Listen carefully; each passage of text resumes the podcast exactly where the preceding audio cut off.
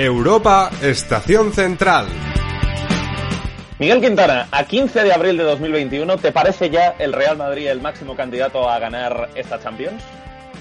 Muy buenas, Jauma. Bueno, yo creo que máximo candidato no, pero sí que evidentemente cada día que pasa es como una, una cuenta atrás hacia, hacia lo que parecía imposible y ahora para, para muchos eh, parece inevitable, ¿no? Que es una nueva Copa de Europa del Real Madrid. Para mí no, porque no creo que sea el mejor equipo de, los cuatro. Creo que le faltan cosas. Eh, vuelvo a recalcar la frase de Manolo Preciado de eh, ni ahora somos el Bayer Leverkusen ni antes era éramos la última mierda que cagó Pilatos. Eso viene bien recordarlo en el mundo del fútbol. Pero sí que es verdad que si nos dicen que en semifinales vamos a tener un Chelsea-Real Madrid allá por enero o febrero, pues como le escuchaba hoy a Raúl Fuentes en, en Radio Marca, creo que todos hubiésemos dicho, me da que no estás viendo mucho fútbol. Y fíjate, qué rápido cambia todo. Ya se sabe que la Champions eh, no da para demasiadas evaluaciones serias antes del mes de febrero eh, y este año pues lo estamos volviendo a ver porque el Real Madrid sufrió de lo, de lo lindo para pasar la fase de grupos eh, y aquí está, como uno de los candidatos a ganar la Liga de Campeones. Yo opino que, teniendo en cuenta el, camino que tiene y que Zidane no ha perdido una final de, Champions y que el Real Madrid, pues desde que yo estoy vivo, tampoco ha perdido una final de Champions, realmente yo, yo, yo opino que sí que es el máximo candidato, estando de acuerdo contigo que quizá el City por juego o el Paris Saint-Germain por, por nombres y por jugadores con grandeza, pues también podrían opositar perfectamente al, al título. Bueno, el Real Madrid, Miguel, jugó en Anfield eh, un partido que terminó con el 0-0, un Liverpool que salió con una disposición diferente a la de la semana pasada. El equipo pues estuvo en un tono bastante mejor. Yo creo que también con ganas de marcar territorio desde el principio, porque Milner fue un poco el, brazo armado de eso, ¿no? Porque hizo un par de entradas realmente duras durante el partido. Es, la, Copa de Europa eso, ¿eh? Llama, que yo vi a mucha persona escandalizada. Eh, luego, luego son los mismos que odio eterno al fútbol moderno, ¿no? Pero, pero Milner sale y como en una pachanga de barrio marca mm. territorio y luego llega Casemiro y hace lo propio y a partir de ahí todo se calma. Nos puede parecer mejor o peor, puede ser el fútbol que nos guste o no, pero que la competición también son esas cosas, vamos, eh, falta decirlo. Sin duda. Eh, bueno, y un, un, Milner que la primera entrada dura que hizo en el partido fue a Benzema, nada más comenzar el encuentro y luego pues esa de Casemiro que el propio, el propio Casemiro le devolvió, que de hecho le hizo estar con eh, tarjeta amarilla desde el minuto 25 y quedando tocado físicamente. Lo, veíamos de manera clara como en ningún momento se acabó de sentir del todo cómodo Casemiro ya en el resto de la noche tras recibir esa dura entrada. Pero bueno, eh, un partido, eh, Miguel, en el que el Real Madrid pues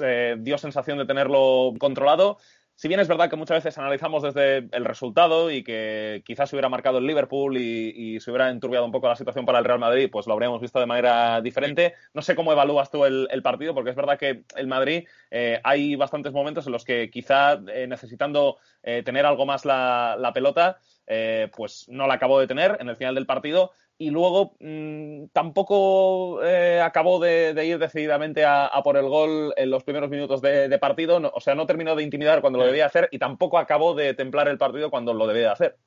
Sí, bueno, yo creo, eh, lo primero, no sé si se estarán colando ruedas, pero están aquí con el martillo, no sé si debe ser todavía Eder Militao despejando, despejando centros de Trent Alexander-Arnold.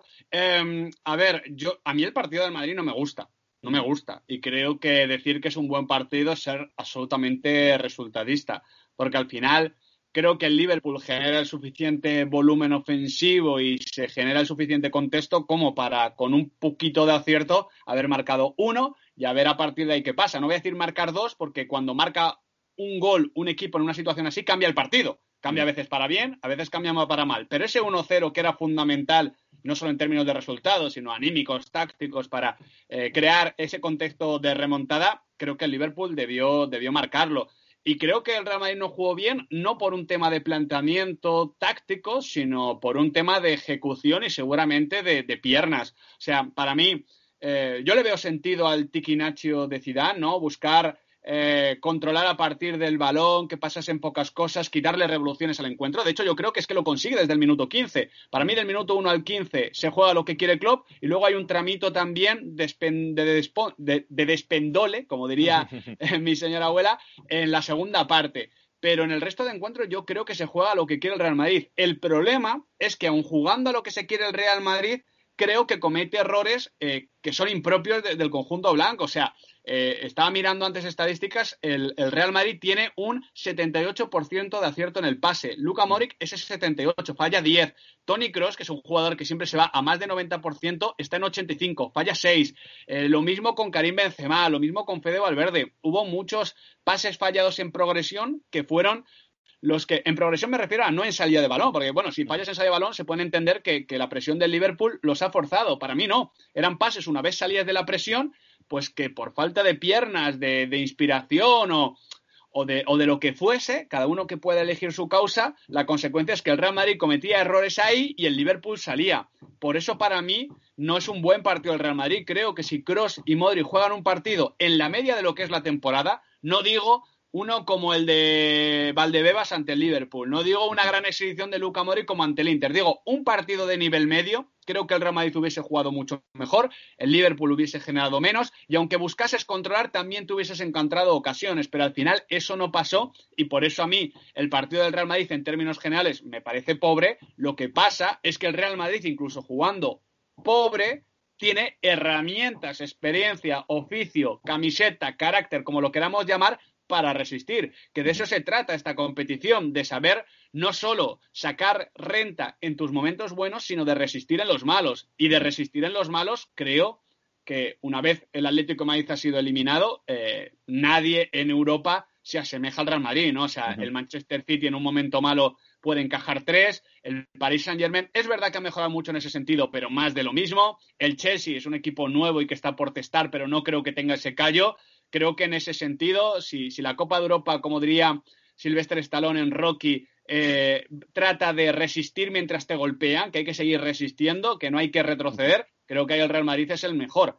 Eh, igual que te digo, eh, Jauma, que creo que se demuestra y, se ha visto incluso ante el Atalanta y ante el Liverpool, que a la hora de golpear es uno de los más flojitos, ¿no? Porque fíjate que en el momento en el que el Real Madrid ya no puede buscar el balón en largo sobre Vinicius, la producción ofensiva del Real Madrid ante Nathaniel Phillips y Ozan Kabak es muy pobre. Y eso que se veía que los dos, cada vez que les apretabas, joder, es que, es que no son jugadores, no te voy a decir ni de Champions, es que ahora mismo no son jugadores ni de Europa League. Bueno, eh, Kabak eh, ya sabemos que venía de una primera mitad de temporada en la que su equipo pues eh, no llegó ni a los 10 puntos en la Bundesliga. Eh, eso yo creo que es ciertamente indicativo de la temporada que estaba viviendo, a pesar de que Kabak pues eh, lo veíamos como un buen proyecto de, central y que, bueno, quién sabe si en el futuro pues puede mejorar sus prestaciones. Y bueno, lo de Phillips sí que sí que comparto que, yo creo que en ningún momento hemos visto a, Phillips como un central más allá de, ser un bueno pues un, central de rotación para el Liverpool en partidos quizá de, de, poco peso. de lo que hablabas del partido de los centrocampistas, que no fue demasiado bueno, quizá también pudo contribuir el hecho de que, eh, bueno, eh, la actividad de arriba no, no, fue, no fue demasiado intensa. Eh, quizá no vimos a, Vinicius lanzar los mismos desmarques que en el partido de, Valdebebas. luego, pues, bueno, ni, ni, Asensio ni, ni Benzema igual de activos. Y luego también, en cuanto a lo que hablabas de la resistencia, Miguel, bueno, una de las cosas que teníamos asociadas o que ya eh, casi que eh, teníamos asimiladas era que si faltaba Ramos, el Madrid en Champions se caía. Pero es que este año se está demostrando que no es así, porque Ramos ha faltado muchas veces y el equipo, pues en determinados partidos, pues ha sido capaz de, resistir. Recuerdo el partido de San Siro ante el Inter en la fase de grupos, mm. donde Nacho hace una defensa espectacular sobre Romelu Lukaku, por ejemplo. Eh, y ahora, pues Eder Militao, que, que, bueno, en la primera fase tuvo partidos calamitosos, no, no hay otra forma de, calificarlo. Eh, ahora, eh, vamos, eh, ha sido un auténtico valladar dentro del área, un jugador que, ha sido, digamos, el, el, último, el último escollo al que se tenía que enfrentar el Liverpool, tapó un montón de disparos, tapó un montón de remates, y eso, pues, hay, que, hay que destacarlo, digamos, esa, bueno, esa competitividad que han demostrado los, los defensores del Madrid. Estaba más por ver la de Militao, y Militao la ha demostrado. Totalmente, sobre todo porque encima, claro, tenías en, derecha a Fede, ¿no? Que a Fede, luego logra resistir, ¿no? Y, sabemos que es muy uruguayo y muy Real Madrid en eso, pero en los dos primeros envites con Sadio Mané, en uno le pilla la espalda y en otro le tira un caño. Y, mm. y claro, cuando tienes un desequilibrio por fuera, lo normal es que los centrales estén obligados a abarcar más campo, que es lo bueno, por ejemplo, que da Ferland Mendy cuando está Ferland Mendy, es verdad que luego tiene sus, oye, desconexiones con pelota, es un jugador eh, bastante especial. Yo ya digo que es un poco Jeremy Vibes, ¿eh? La, total, total. La que pierde en el 87 o así, que casi es, bueno, que es, por es muy clara de Liverpool, esa fue dura de Mendy, sí. Eh, eh, es, es, es que eso es que eso no lo hace ni Marcelo. Y quiero decir, y Marcelo, y Marcelo es eh, un tipo que siempre juega sobre, sobre el límite y que tiene el talento para jugarlo. Pero bueno, Fernando Mendy en ese sentido, desde luego, personalidad no le falta. Quizás le sobra un poquito en ciertas situaciones. El caso es que tú ahí con Fernando Mendy sabes que ese, ese costado es que no, no vas a tener eh, desequilibrio. Es que Fernando Mendy contra, Sadio, contra se le fue medio en una y el resto nada de nada. Fede Valverde comenzó sufriendo, pero luego supo resistir. El caso es que para mí además de los centrales, claro, estaban escoltados por delante por Casemiro. Creo que Casemiro ensucia la mayoría de jugadas que pasan a su alrededor, porque o fuerza el pase, o da un toquecito al jugador cuando da el pase, o toca el balón, siempre provoca algo negativo, siempre empeora la jugada de ataque del conjunto contrario. Luego está Timo Courtois que encima lo salva, pero sí que es verdad que lo sorprendente es lo que tú dices. No Nacho, porque Nacho lo hemos visto así y a Nacho lo hemos visto no solo así junto a Ramos, sino también con Barán. De hecho, con Barán,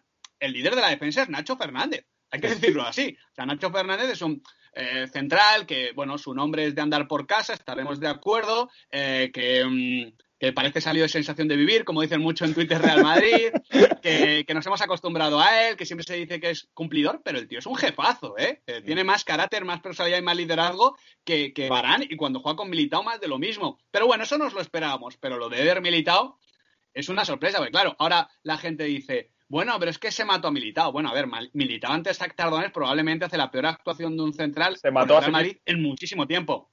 Claro, desde Walter Samuel o Woodgate, que precisamente no eran malos defensas, sobre todo Samuel, que era buenísimo, lo demostró en el Inter de Mou, eh, yo no había visto un central tan perdido, perdido absolutamente. Eh, desde ahí no juega, le adelanta el propio Nacho y ahora llega la semana fantástica y reconduce su carrera, porque para mí la acaba de reconducir por completo. Luego igual se vuelve a perder, pero ahora mismo Militao está en una posición pues eh, muy positiva después de haber generado muchas dudas. Yo creo que en esto también tiene que ver que el Real Madrid defiende muy bien en posicional, que para mí se, dice poco, pero ha sido siempre una ventaja del Real Madrid de, la era Zidane, desde las tres Copas de Europa hasta ahora. Yo creo que el Real Madrid, sé que igual es retrotraerme mucho, porque muchos jugadores ya ni siquiera coinciden, pero desde el momento en el que pasa Mou por el equipo, se adquieren unos automatismos, un carácter, un espíritu que le permite al Real Madrid solventar esas situaciones. El Real Madrid es el equipo de los grandes de Europa más capacitado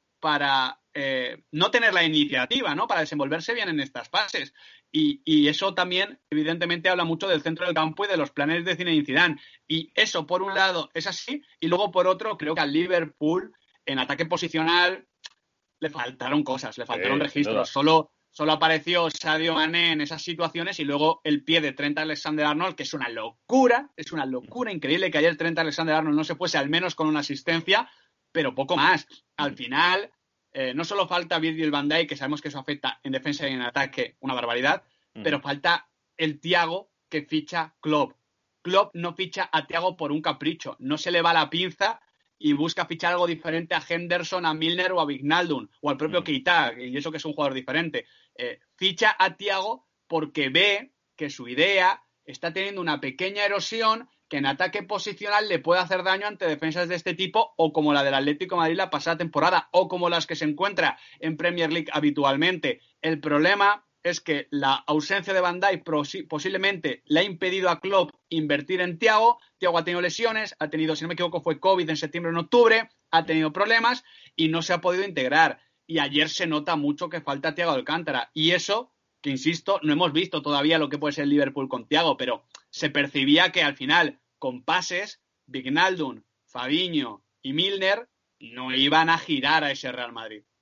Totalmente, sí. Es la sensación que teníamos y por ello pues el Liverpool se amparó muchísimo en el centro, incluso en situaciones en las que no era la, mejor opción, pero eh, con tal de, cargar el área y con tal de, tratar de acabar las jugadas, pues el Liverpool optaba por esa posibilidad del centro lateral con un Trent Alexander-Arnold, que estuvo mucho mejor ayer que en el partido de ida, y Robertson, pues que también se asomó bastante al área, pero ninguno de los dos pudo eh, sumar ninguna asistencia. Bueno, pues eh, así acabó este partido 0-0 en Anfield entre el Liverpool y el Real Madrid el Liverpool que cae de la Champions por segunda temporada consecutiva ante un equipo español y el Real Madrid que está ya en las semifinales y se va a enfrentar a otro equipo inglés como es el Chelsea. Luego lo estaremos comentando, luego estaremos analizando ese partido del conjunto blue, pero eh, antes hablamos, eh, Miguel, del el segundo encuentro de una serie antológica como ha sido el Paris Saint-Germain Bayern, eh, un partido en el que el Paris Saint-Germain pues le vimos eh, dar un paso adelante en cuanto a su competitividad en Champions, porque ya sabíamos que este equipo, en cuanto tenía que defender ventajas, pues eh, realmente esa era la mentalidad que tenían, defender ventajas y no ir a por más. Eh, y eso muchas veces había sido un problema. De ahí vino, por ejemplo, la remontada del Barça en 2017. O de ahí vino también pues, el hecho de que el Paris Saint-Germain sufriera tanto ante el conjunto azulgrana este mismo año, eh, cuando ya habían pasado cuatro y Neymar había cambiado de, aceras. Si bien Neymar ya no, bueno, no pudo estar en, ese, en esa eliminatoria. y bueno, pues un Paris Saint-Germain que salió a ser ambicioso, a tener el balón, a atacar y a castigar al al Bayern eh, en un partido escandaloso de Neymar, eh, así hay que decirlo, con dos remates al palo, con eh, un encuentro en el que hizo... Tres, perdón, tres. remates al palo, sí, sí, tienes, tienes toda la razón. tres remates al palo de Neymar, eh, en un encuentro en el que hizo una serie de, regates de absoluta fantasía eh, ante la defensa del campeón de Europa. Eh, estaba, estaba Neymar en el potrero la, noche del martes, fue absolutamente brutal. Luego Mbappé, pues también hizo un gran partido y hay que destacar a Ángel Di María, hay que destacar también a Leandro Paredes, que en ese papel del Paris Saint-Germain de tener más la pelota, pues estuvo realmente bien porque es un centrocampista bastante completo y que además en cuanto a la circulación de balón y en cuanto a romper líneas, en cuanto a conservar el cuero, pues eh, es un jugador que ya sabíamos que tenía mimbres, pero que en este Paris Saint-Germain está creciendo. Y bueno, es verdad que ganó el Bayern en esta eliminatoria, los dos partidos los ha ganado quien menos lo ha merecido. Marcó Choupo-Moting, pero eh, a pesar de que Choupo-Moting haya hecho dos de los tres goles eh, de esta eliminatoria, pues hombre, se nos ha quedado corto, eso, eso es evidente. Lewandowski volvía a entrenar con el Bayern el día antes del, partido, pero no pudo llegar al, mismo. Y finalmente, Miguel, fue una victoria por 0-1 del Bayern, pero el Paris Saint-Germain perdió después de hacer todos los méritos para ganar.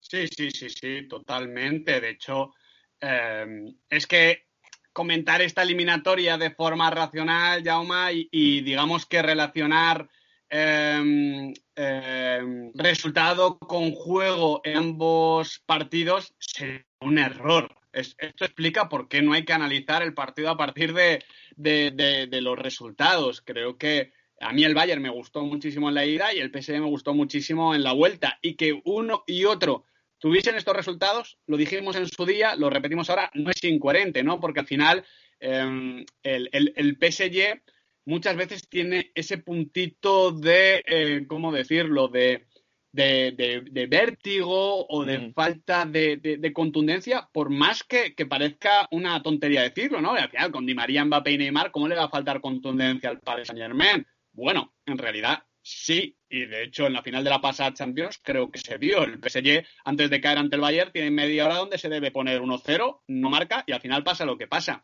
A mí me gustó mucho, mucho, mucho, mucho el planteamiento de Mauricio Pochettino. Mucho, mucho.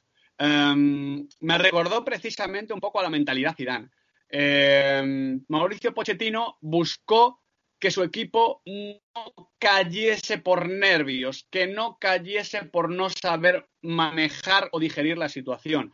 Esto eh, tácticamente se relaciona con la salida de balón. Porque claro, si el Bayern comienza a presionar y el PSG comienza a quitarse la pelota de en medio, el Bayern va a reiniciar y va a encadenar secuencias. Y es verdad que a lo mejor eh, pues eh, como, el, como el PSG no pierde pelotas en, fase de, inicio, pues mm, no crea ocasiones claras el Bayern, pero sí que crea el caldo de cultivo para que Kipembe cometa un penalti, y eso que estuvo bien, ojo, para que, bueno, para que Danilo Pereira cometa un penalti, vamos a dejar al pobre Kipembe, y para que Chupo Motín marque con la nuca, ¿no? Eh, pero no se creó ese contexto en ningún momento. El Paris Saint Germain buscó no rifar ni un solo balón, tuvo varias jugadas, varias acciones Di María y Leandro Paredes de controlar el palón de espaldas ante la cosa de dos tres jugadores del Bayern y mantener la calma hasta buscar al hombre libre. Y cuando lo encontraban, como había traído la presión del Bayern, soltaba sobre Neymar, Neymar en posición de media punta, rajaba por completo al, al Bayern de Múnich y ahí encontraba a Kylian Mbappé. Me pareció muy meritorio ese planteamiento porque a este grupo es complicado convencerle de que en estas situaciones no hay que, no hay que tener miedo, porque claro, han recibido tantos golpes que al final eh, el miedo es casi inherente, no es como cuando te sueltan un sopapo, a la, a la, segunda ya pones la cara como de que me van a pegar otra vez. eh, pero bueno, al final es un equipo que el año pasado ya llega a la final, ya supera ese trauma, creo yo, sobre todo ante el Atalanta, ¿no? Con esa remontada, a pesar de haber estado siendo mejor durante todo el partido, pero remonta in extremis, bueno, pierdes la final, es parte del aprendizaje, pero por fin, Jaume, lo que le pedíamos al Paris Saint Germain era que eliminase a aristócratas del fútbol europeo. El PSG y el City, hasta la fecha, no habían eliminado de verdad con continuidad a aristócratas. Aristócratas son Juve, Barcelona, Real Madrid, Bayern, podríamos decir incluso Liverpool, Manchester United, aunque hayan tenido tramos diferentes, eh, Milan, que evidentemente no está. Hablamos de equipos a los que para eliminarlos hay que, hay que matarlos dos veces. Uh -huh. El PSG no lo había hecho, el City de momento tampoco. El PSG elimina al Barça y el PSG elimina al Bayern de Múnich. Para mí, eso ya a nivel emocional le pone en una situación diferente y creo de verdad que el trabajo de Pochettino, igual que no me convenció ante el Barcelona, el martes me gustó mucho por eso, la predisposición emocional, cómo lo conectó con la táctica y luego, claro, cómo lo, lo ejecutó Neymar, ¿no? Eh, uh -huh. Hay un momento del partido donde creo que todos nos ponemos a mirar a Neymar y, y el resto nos da igual, nos da absolutamente igual. Es, por favor, que el balón le llegue a Neymar, que le tire un caño a Kimmich, a Müller, a quien sea, y a partir de ahí construya. Fue una verdadera delicia y un gran mensaje a todos aquellos que se alegran de cuando se lesiona Neymar Jr., que se dirán aficionados al fútbol, pero son otra cosa. Pues sí, eh, Neymar dio una absoluta exhibición ante el Bayern de Múnich. Eh, la verdad es que ya eh, el año pasado, por ejemplo, en esa recta final de la Champions habíamos visto también grandes partidos de Neymar. Recuerdo sobre todo el que hizo ante el Atalanta en ese duelo que terminó ganando de forma agónica el Paris Saint-Germain con gol precisamente de Eric Maxim Choupo-Moting. Y bueno, pues un Bayern, Miguel, que yo creo que también notó las ausencias a la hora de poder cambiar el partido. Solo pudo hacer eh, dos cambios Hansi Flick. Uno de ellos fue meter a Javi Martínez de 9 en el sitio de sí. Chopo Motín. Imagínate cómo eso... estaba la cosa. Imagínate claro, cómo eso ya habla cosa. un poco de, de la situación. Uh -huh. Y luego también la entrada de, de, Musiala, que yo creo que sí que es un jugador que eh, te puede aportar, digamos, esa agilidad, en el movimiento de balón ya en tres cuartos de campo, entró en el sitio de, de, Alfonso Davis, pero es verdad que le faltaba mucha gente al Bayern, le faltaba Lewandowski, le faltaba eh, Serge Gnabry y un poco lo que hablábamos la semana pasada de que faltaban esos jugadores productivos en cuanto al gol, pues se terminó notando, pero también en realidad, la, eh, bueno, la, victoria, que termina siendo una derrota en la eliminatoria para el Bayern, eh, se explica desde más puntos de vista, ¿no? Porque realmente el, el equipo de, de, Flick en ningún momento pudo tener ese control del partido que sí había tenido en el Allianz Arena y bueno, pues al final el conjunto alemán que venció el partido, pero eh, no, no, no, tuvo en ningún momento esa misma imagen del, del, partido de ida y realmente fue quien, quien mereció caer, como antes, como antes decíamos. Eh, le, costó al, al, Bayern el poder eh, tener fases de, dominio ante, ante el Paris Saint-Germain en las que le encerrase en su área. Quizás en los últimos minutos ya sí, porque, bueno, eh, el, el, el 0-1 pues eh, era un resultado eh, que dejaba al Bayern no solamente un gol de poder meterse en la siguiente ronda y ahí el Paris Saint-Germain pues eh, creo que priorizó más el eh, estar atrás y defender lo que tenía que, no seguir buscando eh, pero vaya, eh, realmente el, el Bayern no, no, no, consiguió encadenar pues esos minutos en los que pusiera en peligro la portería de Keylor Navas, que, eso sí, cuando le, atacaban y cuando caía un balón cerca de su portería, ahí estaba el costarricense, que es otro de los jugadores con, con grandeza que tiene este, este Paris Saint-Germain y que, bueno, no en vano, ha ganado, ha ganado tres Champions.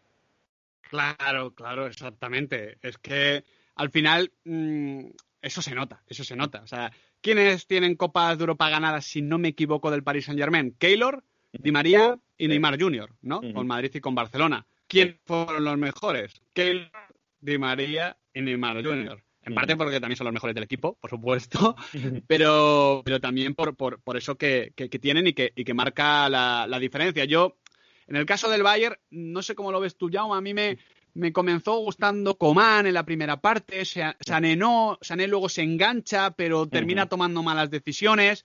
Creo de verdad que el, que el partido de Chupomotín es terrible y me diréis, sí. bueno, ha marcado dos goles, eh, totalmente de acuerdo. Eh, dos goles más que Neymar, encima. Eh, los mismos que Mbappé. Sí. Eh, es que su contribución al juego fue destructiva. O sea, había momentos en los que me daba la sensación de que Chopo Motín era el tercer central del Paris Saint Germain. Falló controles, eh, impidió al Bayern tirar esas paredes interiores con Thomas Müller, nunca caía a las bandas para generar ese 3x2 que muchas veces está haciendo este Robert Lewandowski con Hans-Dieter Flick, no se imponía en el remate.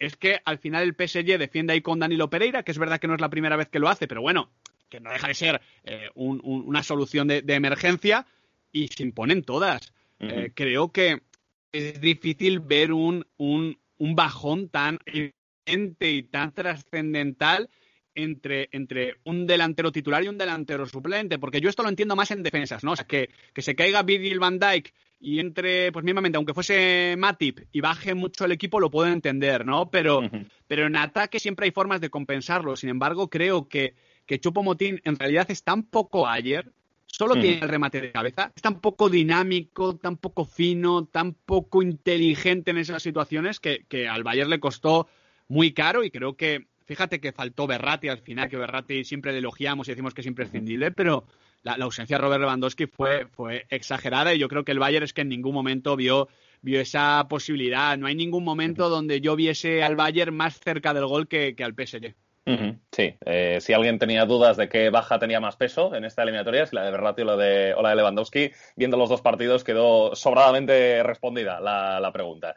Bueno, pues 0-1 eh, ganó el Bayern, pero el 3-3 en el global, con los tres goles que había marcado el Paris Saint-Germain en el Allianz Arena, le dieron el pase a las semifinales de la Champions, donde se va a enfrentar al Manchester City. Eh, un Manchester City, Miguel, que en el partido frente al Borussia Dortmund, pues durante 40 minutos estuvo eliminado porque Jude Bellingham marcó en el cuarto de hora de partido, eh, después de una acción en la que fue una de las pocas en las que el Borussia Dortmund pudo conectar con Erling Haaland que tuvo una noche realmente gris, una noche sufrida, una noche en la que no pudo entrar en juego. Eh, y bueno, pues se vino todo de un balón largo de Emre Chan, si no recuerdo mal, no, recuerdo si de Emre Chan o de Akanji, pero bueno, ese, eh, ese, balón largo fue de, de, Emre Chan. Entonces, bueno, pues la puso el jugador eh, germano-turco buscando ese ataque, dejó la pelota de cara a Haaland, intentó un primer remate de Ajud en la frontal del área, le trabaron, no le pudo pegar bien y el rebote quedó para Bellingham que marcaba un golazo en una acción en la que no sé si quizá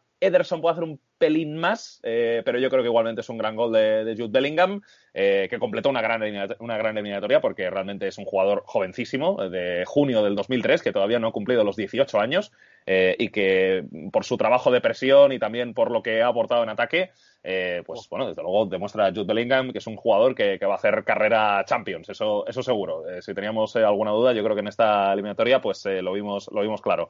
y bueno, pues en esos 40 minutos en los que el Manchester City está por debajo en el marcador, le cuesta con la circulación el poder generar ocasiones, porque realmente el Dortmund está en un 4-3-3, en un bloque bastante bajo, muy, muy solidario, eh, ante un City que quizá demostró mm, menos eh, complejidad de movimientos, lo podemos decir así, en cuanto a su, en cuanto a en cuanto al posicionamiento de, las piezas. Eh, creo que todo el mundo estuvo más en, en, una, en una, posición determinada que, en otros, que en otros partidos. Yo creo que contra el Gladbach en la anterior eliminatoria, pues sí que hubo bastante más intercambio de, posiciones.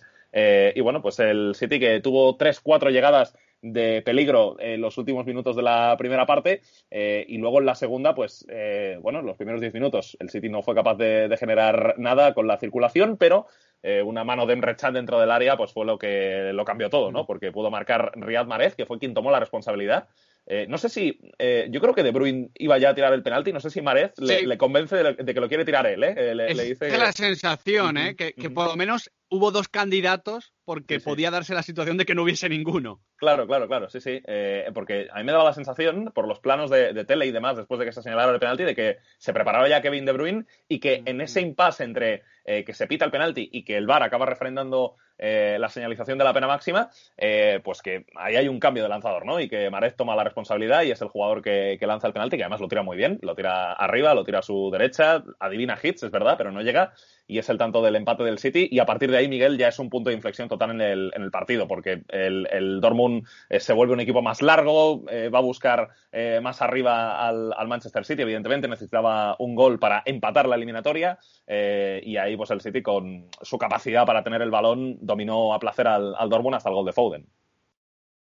Sí, sí, sí, yo, yo concuerdo completamente contigo, Llama, que además eh, lo estuvimos hablando incluso antes de que yo viese la, primera parte. Eh, yo eh, tuve la mala suerte de que Movistar no subía el partido, claro, era muy tarde, y me puse desde el minuto 60 para ver primero el final, es un poquito raro, pero bueno, para ver el primero el final y luego cuando lo volviese, cuando lo subiesen bien, ver la primera parte. Y claro, yo enganché el partido en el minuto 60 y ojo, eh, el City ha jugado eh, con, inteligencia, incluso con grandeza, sabiendo manejar la situación. Desde el 1-1 todo lo que sucede es favorito, o sea, es favorable al City, sabe controlar la situación, sabe jugar con, las necesidades del Dortmund, sabe castigar cuando toca, con ese gran golpeo de Phil Foden y también la ayuda inestimable de, Hits. Eh, pero claro, una vez he retomado o retomé la primera parte te encuentras con que los 15 primeros minutos, los 15 primeros, 15 20 primeros minutos son muy favorables al Dortmund. Creo que son como una continuación de lo que vimos en, en, el primer tiempo, sobre todo allí en, Manchester. Un Dortmund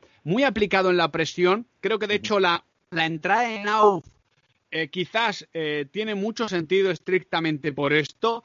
Vemos a un City que renuncia a la presencia de Joao Cancelo, que busca ser bastante ortodoxo en la salida de balón. Muchas veces vemos a Gundogan bajar para hacer un doble pivote ficticio con, con, Rodri Hernández en vez de ser Zinchenko el que ocupe esa posición, luego eh, con, con De arriba y muchas veces luego eh, defendiendo un 4-4-2. un, City que mi sensación es que no quería liarla él, eh, ¿no? Eh, que no, no, quería, no quería, si le pegaban un tiro, que se lo pegase Haaland, ¿no? Pero que no se lo pegase en el pie, pues Ederson, Stones o quien fuese. Y creo que lo consigue. Eh, en ese primer tramo le cuesta, sufre, a partir del minuto 15-20 toma las riendas del encuentro y le va cogiendo temperatura. Creo que también le va cogiendo temperatura porque eh, nota mucho la ausencia de Jadon Sancho. Sin Jadon Sancho el Dortmund sale menos de la cuenta, aunque tiene un par de ocasiones, una da Hood, pero sale menos de la cuenta, con menos continuidad y si tú no haces dudar al City, si tú no le metes el nervio, si tú no le rompes el ritmo, es cuestión de tiempo que Kevin De Bruyne se vaya encontrando y que el City vaya jugando. Y eso es lo que, eso es lo que hizo ya. En el tramo final de la primera parte, Jude Bellingham tiene que fallar, tiene que salvar un en extremis. Increíble lo de este chico, estuvo en absolutamente todos los lados. No, no, sé qué dio el mapa de calor, pero tenía que estar todo prendiendo fuego.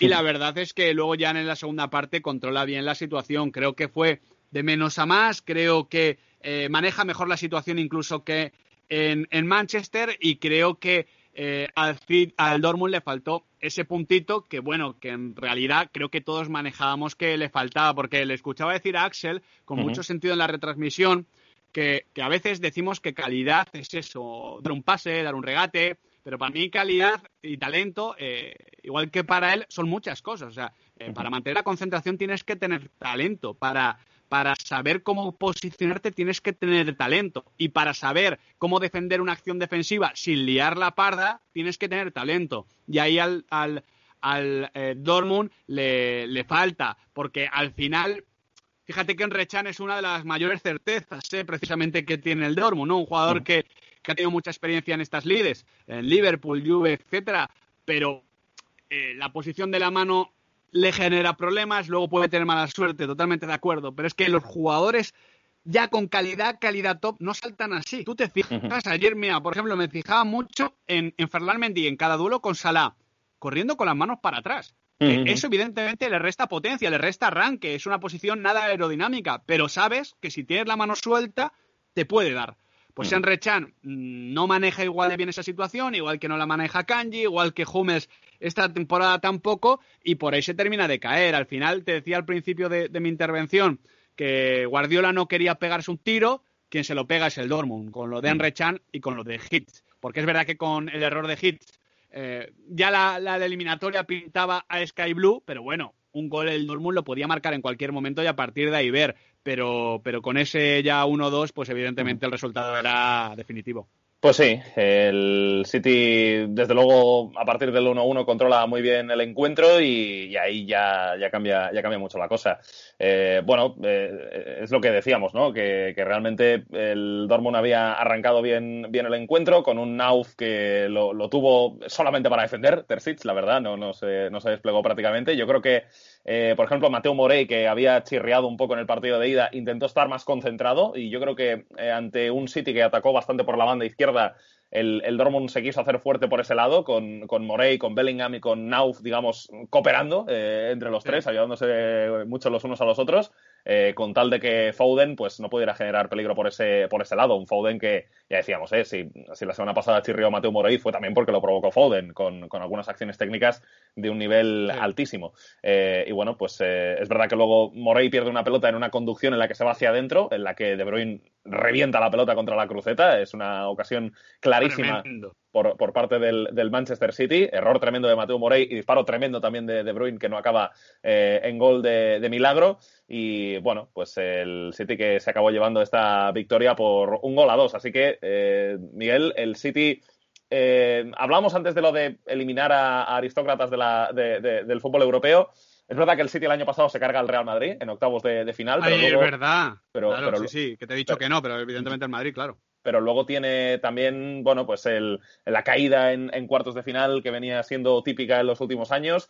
Eh, y bueno, pues este año no, no, no, ha sido así, a pesar de contar eh, el rival con Erling Haaland, que es un jugador tremendamente diferencial. Y bueno, pues eh, no sé si después de esto, Miguel, cabe esperar lo mejor del Manchester City. Va a ser una eliminatoria que, fíjate, oh. uno, uno de oh. los días, uno de los días que no, que no pudiste estar aquí, Miguel, con, con Adrián Blanco comentábamos eh, qué eliminatorias nos gustaría ver. Y yo para el sorteo de cuartos comentaba que me parecería interesante ver eh, un City Paris Saint Germain por el hecho de que son dos equipos que, yo creo que se caracterizan un poco por, una manera diferente de, enfocar el fútbol, ¿no? O sea, al final el, el, Paris Saint Germain es un equipo de, que tiene mega estrellas que un poco le, condicionan su forma de jugar y que realmente yo creo que el, Paris Saint Germain desde tres, cuatro cosas bastante simples, pues intenta estar ordenado en el campo, intenta ser eh, peligroso en ataque, eh, y en cambio el City es un equipo de extrema complejidad en su, en su construcción, ¿no? Eh, y, yo creo que eso puede ser una batalla muy interesante que nos encontraremos en las semifinales y en la que veremos qué tal se desenvuelve el equipo de, de Guardiola, que como decimos, pues ha roto esa barrera psicológica. Sí, sí, sí. Yo creo que, claro, igual esto es precipitarse, pero igual el momento de debilidad ya lo ha pasado el City, ¿no? Pero yo creo que la eliminatoria del City eh, no es excesivamente buena, ¿no? Igual es por medirle por los estándares del propio City, ¿no?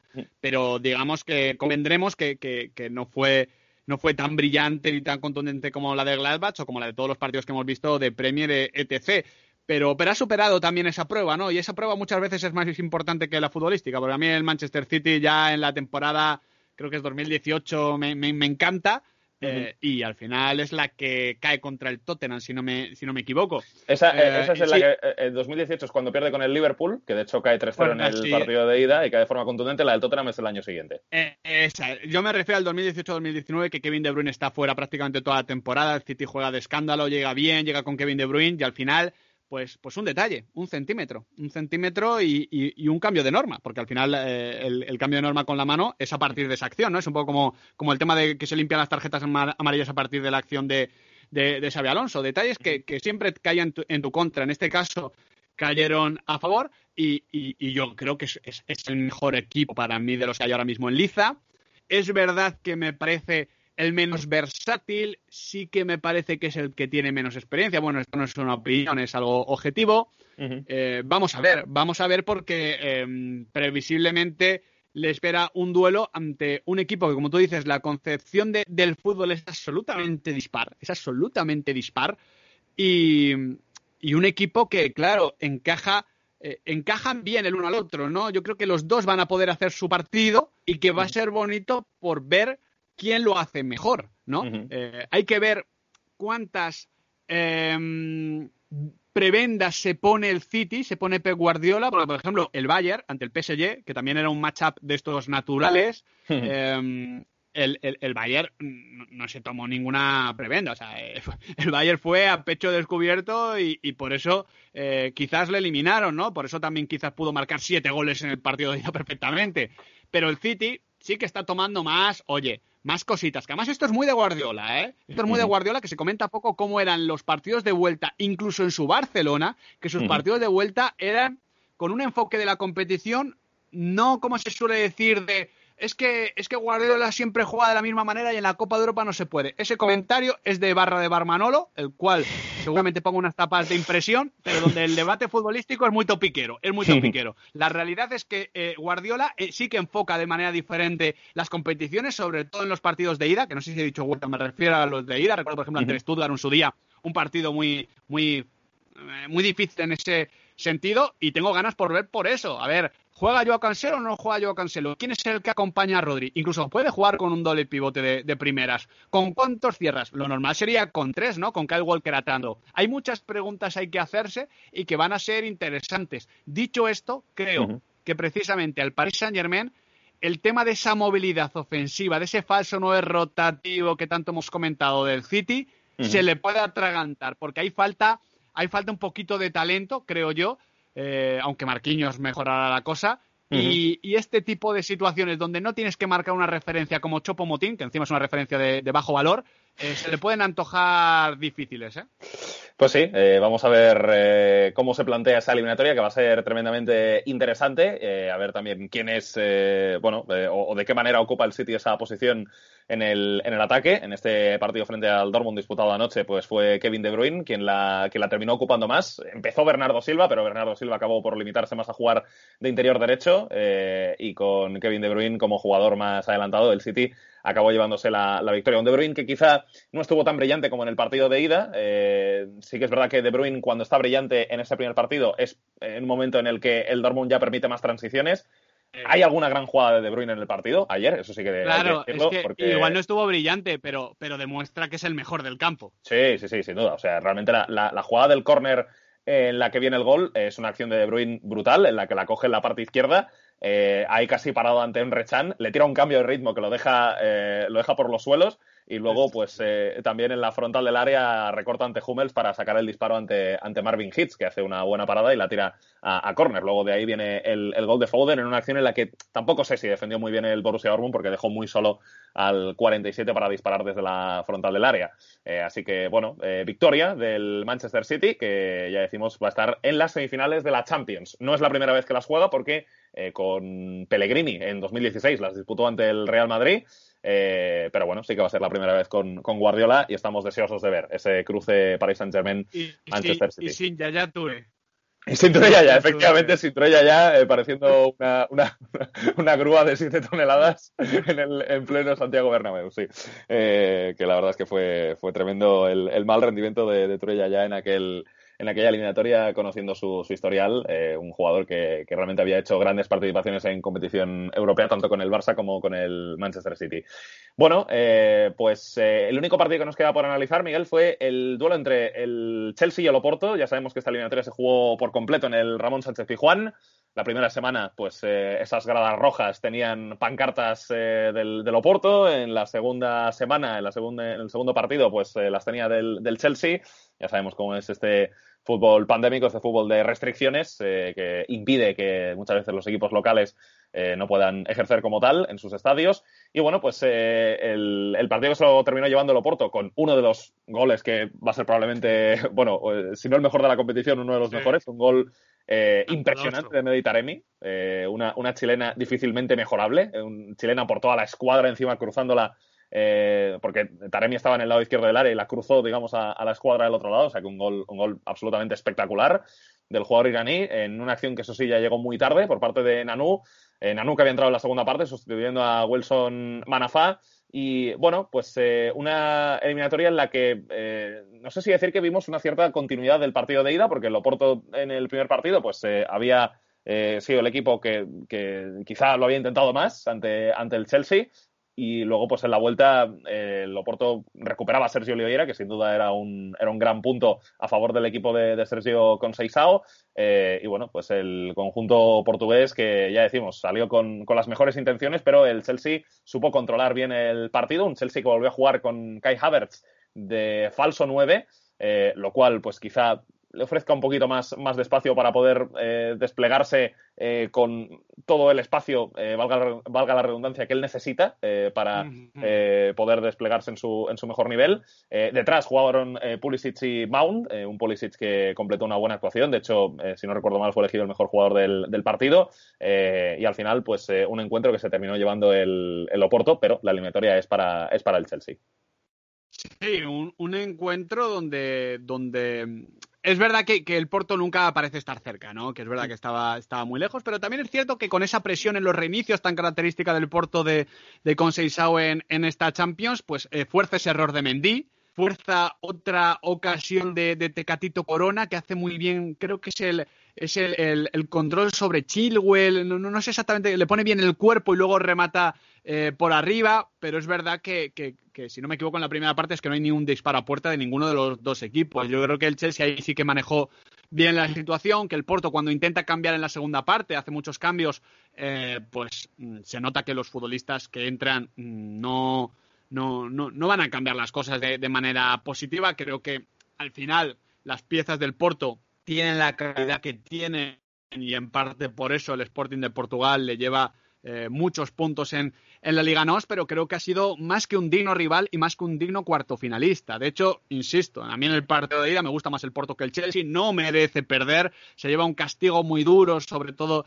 eh, por ese segundo gol y a partir de ahí remontar es muy complicado, pero bueno, eh, también es positivo eh, ver eh, al Chelsea en otro tipo de situaciones, ¿no? Porque al final al Chelsea es que lo acabamos de descubrir, lo acabamos de conocer. Es muy complicado trazar una previa con el Real Madrid porque mm, le hemos visto pocos partidos, Tuchel lleva menos de 20 y, y claro, el Real Madrid es una cosa, las semifinales de Champions son otra.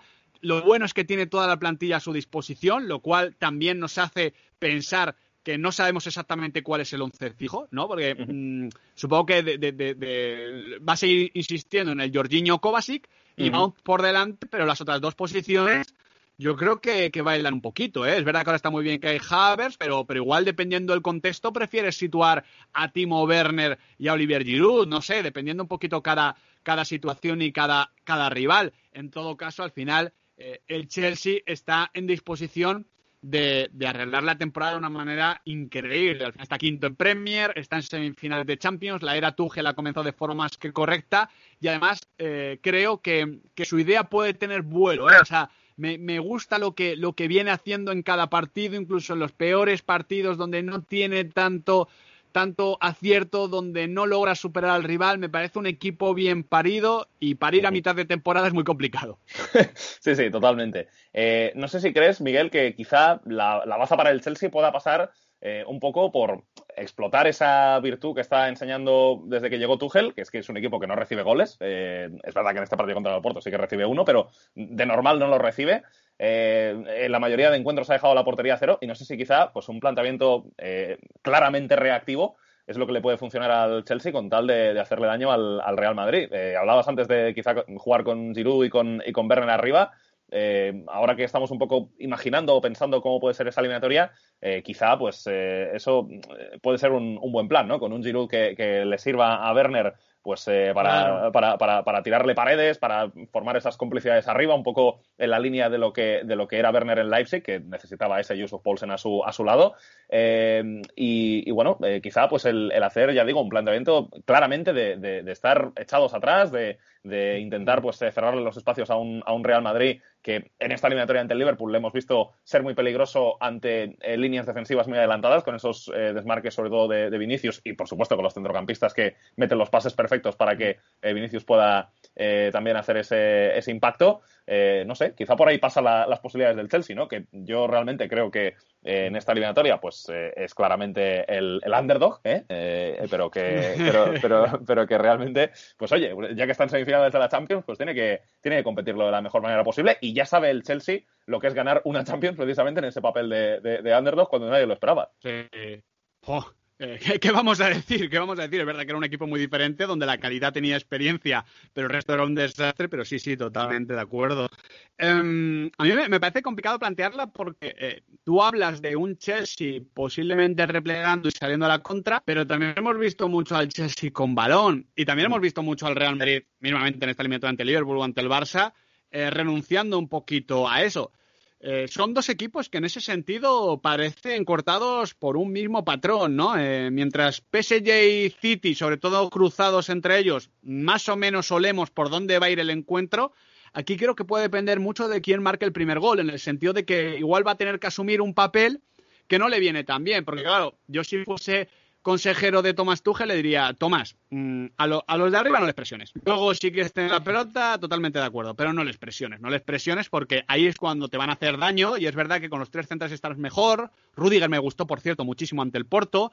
Eh, ha mejorado muchísimo César Pilicueta, eh, eh, Tiago Silva, que vamos a ver exactamente en este encuentro, que ya sabes que el vértigo le puede, pero, pero, pero es difícil de, Tiago Silva, Silva igual está plantado más atrás que Eduard Mendy. Claro, e, es que, a ver, eh, Benzema ayer casi pilla en un renuncio, en un error, no recuerdo a quién fue, pero Benzema, Benzema es la prueba del algodón muchas veces en esas situaciones. se le comió la tostada a Ulrich, le comió la tostada a Carius, le comió la tostada a Phillips. Eh, es el típico que, que, es muy inteligente y que, y que sabe cuándo ir y a quién apretar. Eh, igual Benzema aprieta a Thiago Silva, porque Thiago Silva es el que tiene más experiencia de todos, pero es que las experiencias han sido negativas precisamente.